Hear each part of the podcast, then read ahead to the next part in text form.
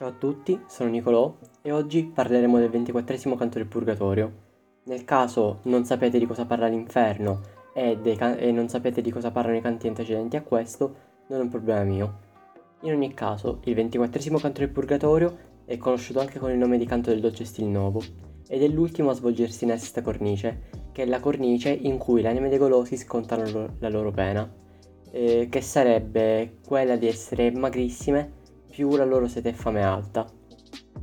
Dante inserisce in queste cornici tutti quelli che conosceva, eh, che avevano un po' la nomina di essere molto per il mangiare e per il bere, anche un po' per prenderli in giro, perché molto probabilmente tutte queste persone in vita erano un po' in sovrappeso.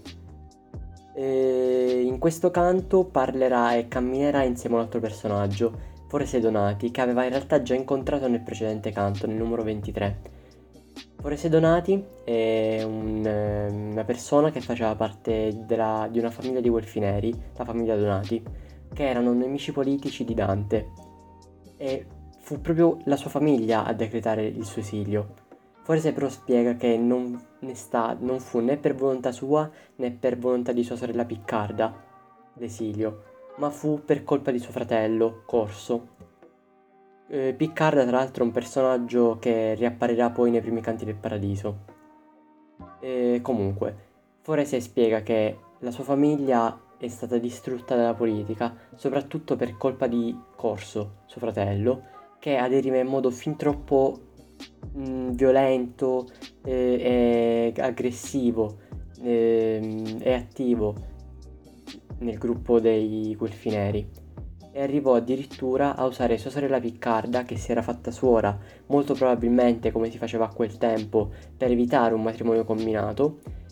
per suggellare un accordo politico e la diede in moglie. Altri, un altro personaggio importante che appare in questo canto è Stazio, che è un poeta epico latino, come Virgilio, che ci accompagnerà anche per i prossimi canti, che però è una figura marginale, eh, non interverrà mai in modo vero e proprio, ma parlotterà semplicemente con Virgilio ogni tanto. Però è importante da menzionare soprattutto perché è un errore storico che Dante fa, in quanto essendo nato sì dopo Virgilio, ma prima di Cristo, non potrebbe, starsi, eh, non potrebbe trovarsi nel purgatorio, ma nel limbo come Virgilio. Eh, poi Forese indica a Dante delle altre anime, eh, tra cui una sembra particolarmente interessata a parlare. Eh, questa si rivela essere Buonaggiunta, che si presenta citando il nome di Gentucca. Ci sono diverse ipotesi riguardo questo nome, che, un, che era un nome in voga dalle parti di Lucca. La prima ipotesi, che però è quella che probabilmente è meno corretta, è che sia il nome di una donna di cui Dante si era invaghito, ma probabilmente questa cosa non, eh, non è vera. La seconda possibilità è che sia il nome di una delle prime donne che l'abbia ospitato dopo il suo esilio. In ogni caso, con Buonaggiunta Dante inizia un dibattito letterario, perché Buonaggiunta, come aveva fatto anche in vita,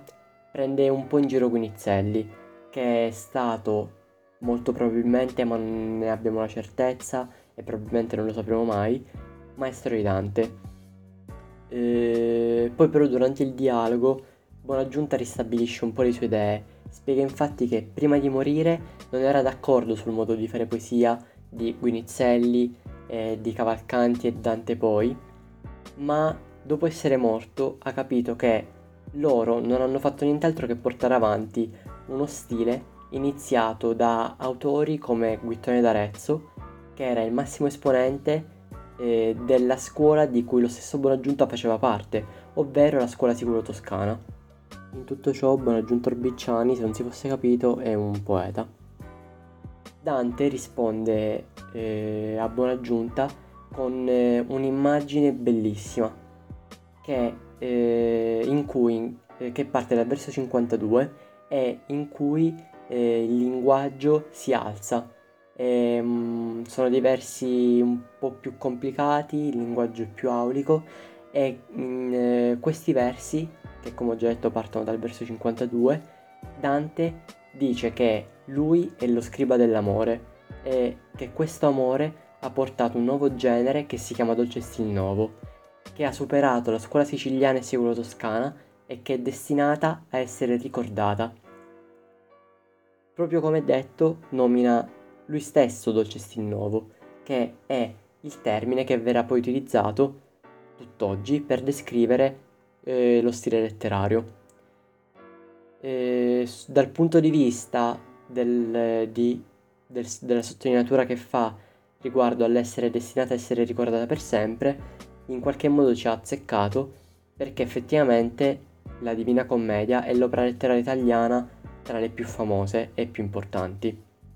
probabilmente la più importante.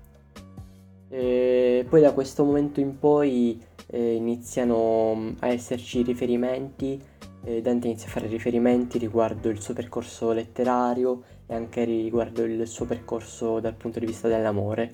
e, e questi argomenti, queste argomentazioni finiranno solo nel canto 26 del Purgatorio. E poi Dante torna a parlare con Forese e parlano di come Firenze eh, sia cambiata da quando eh, il fratello di Forese, Corso, eh, sia eh, salito un po' più al potere. Infatti per colpa di Corso eh, Firenze è tornata in un periodo di odio, esili, morte e questa persona addirittura poi fu così odiata che ehm, la sua morte fu